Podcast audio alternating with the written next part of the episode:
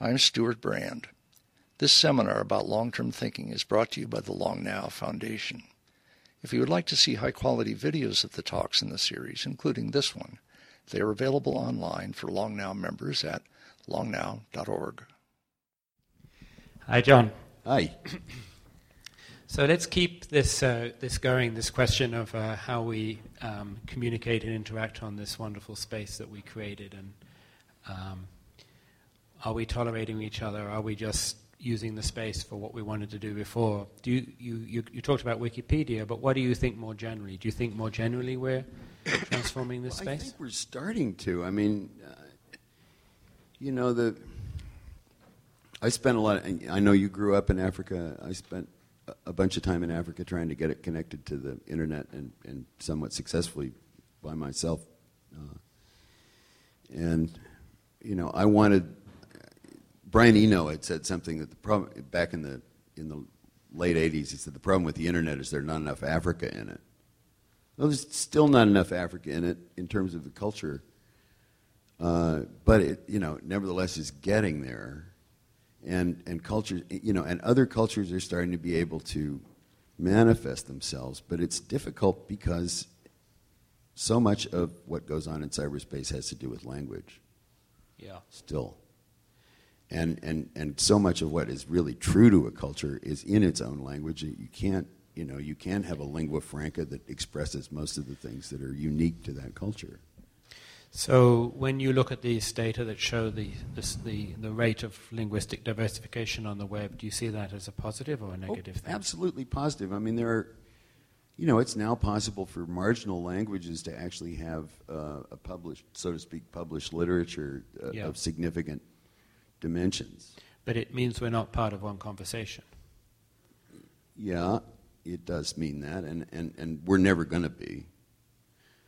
But you know, we we're still in the in the process, I think, of learning how to be local and global simultaneously, which first of all means, I would guess, being in the process of learning how to think two completely different ways at once. You know, Yeah. which we which we have a difficult time doing in the West. Yeah. You know, I mean, we, And whi- which Africans are much more comfortable with yeah. because I mean, they, it- they had to live that way. Well, but it is that way. Yeah. You know, I mean, you know, it's not either or; it's both and in every instance. It's it's only you know, it was a very useful philosophical and scientific tool that made it, you know, that made possible a great deal of wonderful development. Yeah. But you know, the, the either or view strikes me as being completely unhelpful now Yeah. for everybody. Yeah.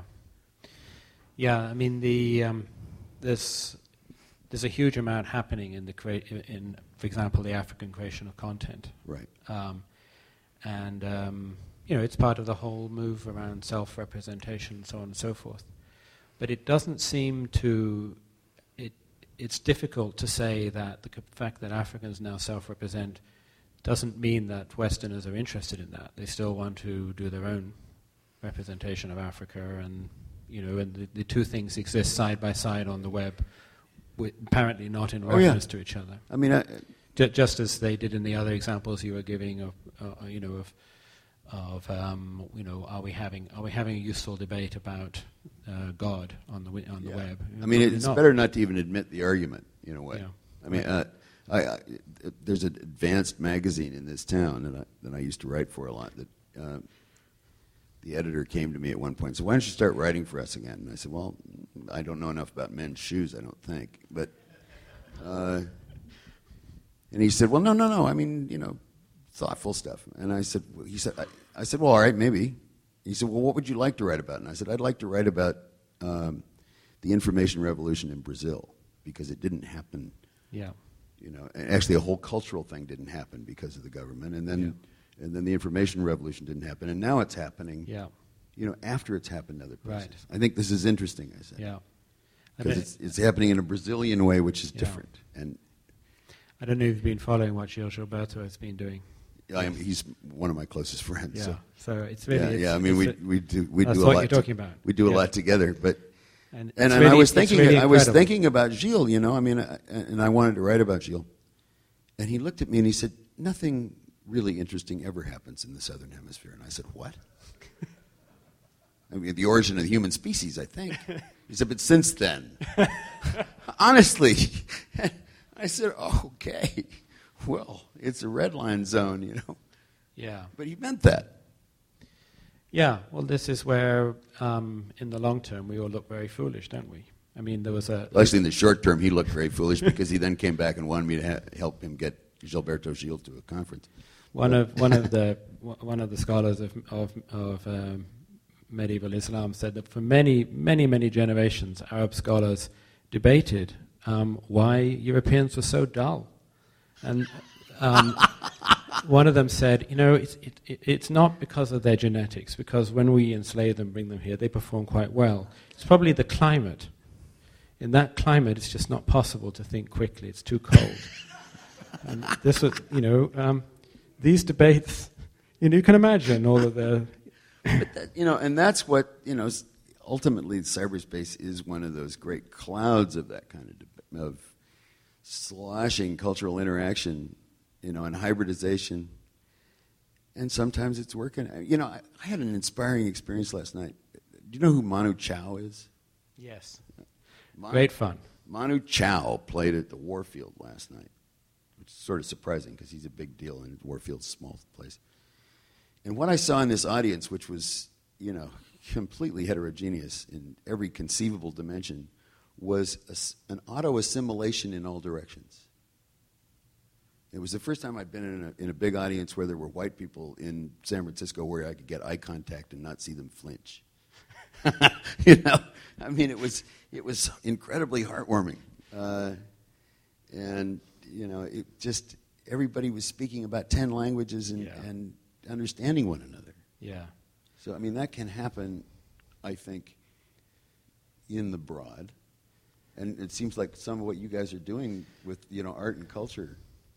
Yeah, I mean, he he is an he is an example of creating this incredibly comfortable space where every kind of expression can just flow together. Yeah. That's I was expecting to see more of that in the, in you know in, in, in the web than we see. Well, Why? What is I- it? I- He you doesn't know, and I, I actually had a conversation with him about this. I said, you know, I think part of your secret is that you know that most anger is actually masked sorrow. Hmm. And he said, yes, but we must not let everybody know that. And I said, but you're not. You don't have an angry message. You don't. You don't incite. Yeah, You don't incite immune response. yeah. He has a transformative. He leaps. And, and what we really need to do is do a huge amount of immunosuppressive stuff on our own cultures and our own hearts and on our own selves Yeah. all the time. Yeah, which means partly understanding immune response. yeah, I mean, you have to know, first of all, you have to know who you are before you can properly not fear the other. So where what is the relationship between creativity and immune response? Well, that's, you know, I think it's one of the deepest questions there is because uh, I think what, what most creative acts do is, is probe right into this. Yeah. Into the interstitial surfaces of that Yeah. immune response. I mean, Yeah. I, I like art that scares the shit out of me, Yeah. frankly. And, It and, and if it the does, opposite direction. You know, it's expected. rearranging my mental furniture in ways that I have an immune reaction to. Yeah. Yeah, it bounces in a different direction. It, Right. um, and that's, you know, that's obviously where what we need to do because we are, you know, we're, we're sort of we're caught in feedback loops that are not But not being- we're not it seems like, I mean, to, to the extent that I understand what your foundation is up to, you know, yeah which seems very positive. Maybe, maybe I mischaracterize this, but uh, it seems a very positive way of, of starting out with the art and then and then trying to preserve and you know strengthen that which comes around it. yeah we we try to we try to enable we try to enable creativity to be a resource for for Right. short and long term processes of actually learning and actually you know in a transformative way in in societies and particularly um, w- you know we, we so much of the attention to um, to issues of diversity has been a notion of heritage where we came from Yeah, but which is static. which is static. And then, you know, then we get obviously a lot of romanticizing about, you know, Yeah. you know, if you, Right, right. I mean, and and and, and preserving this. Preserving it in its little box. In its and, box. And uh, you don't want anyone climbing out of their box that you put Right. it in and all the rest of it. Um, but a completely different approach thinks about diversity, thinks about evolutionary processes as Right. processes of creativity and change, and we can look forward, actually, at, at, at, at what, what it would take to create a diversity that actually works. Well, yeah, and, and hybridization. I mean, I used to be in the cattle business, and, and let me tell you, you know, there is such a thing as hybrid vigor. Yeah, Uh, and, you know, you can, it, it applies as equally to culture as it Yeah. does to, yeah. to uh, genomic behavior. Yeah. Well, we work um, we work with societies that are so-called traditional, indigenous, backward, whatever. But what we find in all of those societies is um, a tremendous amount of interest in The new. in the new. Yeah. Um, but people want to do it on their own terms. Yeah, they don't want to do it in a way which leaves them Right. anchorless and under somebody else's control. But they want to experiment with the new, and they find the most incredible and hilarious ways of experimenting with the new. I, I have some friends, uh, and, and I'm, I want to put you together with these folks. There's a, some friends of mine uh, in London called the October Gallery that, that do what they call trans vanguardian art, which they go to, to relatively. Tra- trans vanguardian yeah, art. Okay. they, they, they go to relatively uh, traditional cultures like Papua New Guinea, yeah.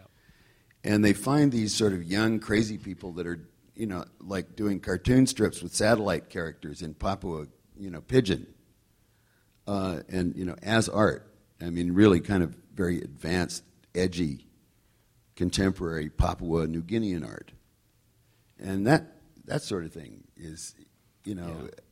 Much more interesting to me than you know going out there and making certain that this particular war club is perfectly preserved. Yeah. Well, you know, the there's long been a movement among artists in societies like Papua New Guinea. Um, someone characterized this as the authentic versus eccentric.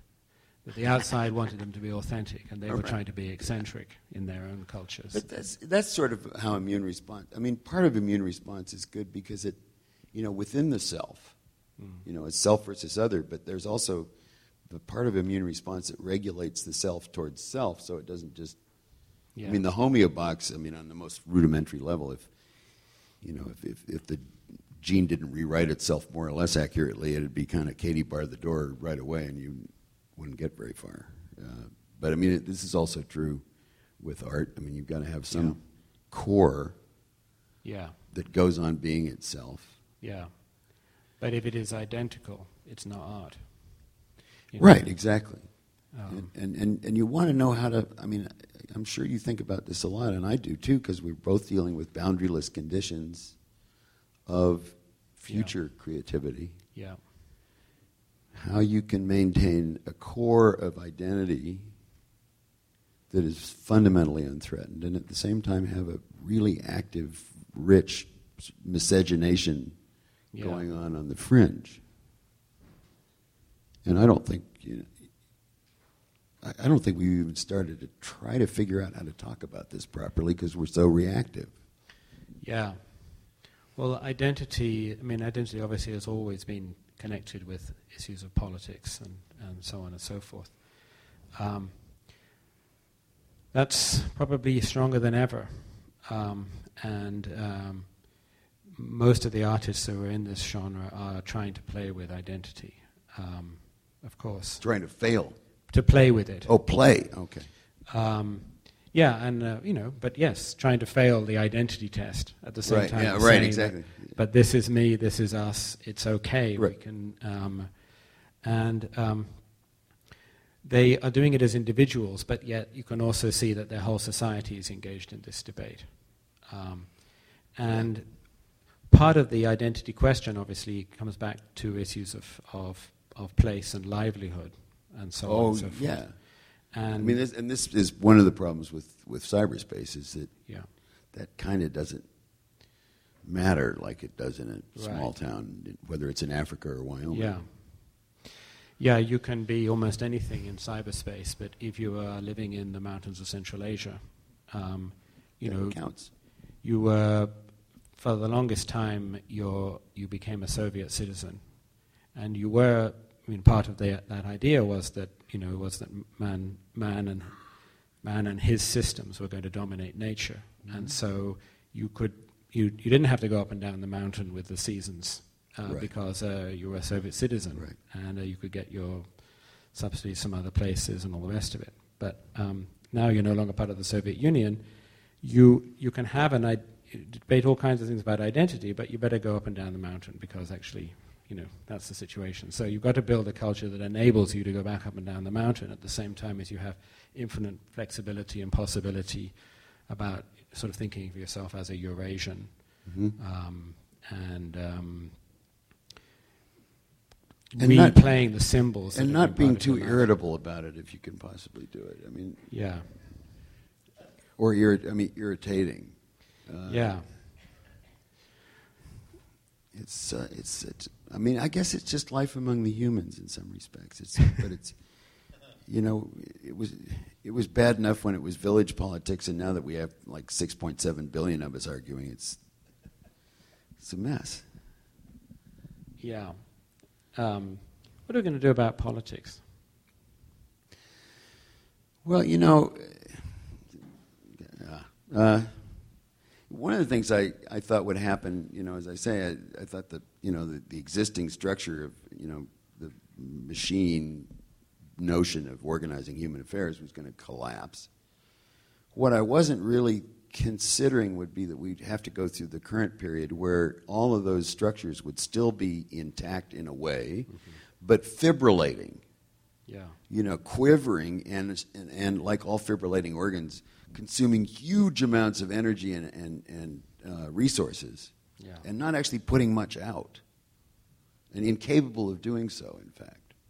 And we don't have yet start, started in any kind of useful way. I mean, I don't think Burning Man is the model by which we want to replace the federal government, uh, unlike some people. But, uh, you know, we do not have, we have not figured out how to take the self organizing properties of the internet and start to use it to organize them, ourselves in a political fashion without participating much too much in something that, you know, is actually in many ways a moribund conversation that we, we need to engage with, but we need to figure out ways to disengage with. Uh, it's not a very clear answer, but I mean, it's, Well, this, is a, this is an ugly phase. yeah, and it's not. Um, we are not the only people looking for the answers to this. I mean, I've been very struck by how successfully, you know, pretty nasty, poli- you know, groups with pretty nasty political ends use the internet to mobilize Oh, absolutely. very, uh, you know, very No, troublesome it's a- It's a demagogue's paradise. Yeah, I mean, you can. It, it, it is an absolutely brilliant place for, for spouting inflammatory nonsense. You- we knew that up front, but we just thought it would be more self-corrective. I think. I mean, you know, if we go back to the to the to the massacres in the Great Lakes region in the pre, you know in the pre- previous decade, the radio was you know the, a mobilizer. But um, we work in the, in in in Kyrgyz Republic, and there um, the internet was a very very powerful tool and deliberately used tool to cons- to construct fearful rhetorics and Right. and to document things that often didn't happen in ways to mobilize Uzbek and, and Kyrgyz communities against each other. So, Well, know, I mean, it's a you know, it's a poor workman who blames his tools. I mean, we will. You know that the internet is not even a tool. It's just a, it's just uh, an environment in which we might speak, and we're still responsible for what we say. And there's a space for this limited creature, the human being. yeah, and we are uh, marvelous but flawed. it's a good thing I like the human comedy because there's been plenty of it to appreciate. Yeah. Anyway, Thank you. Thank you for what you're doing. Thank you, John.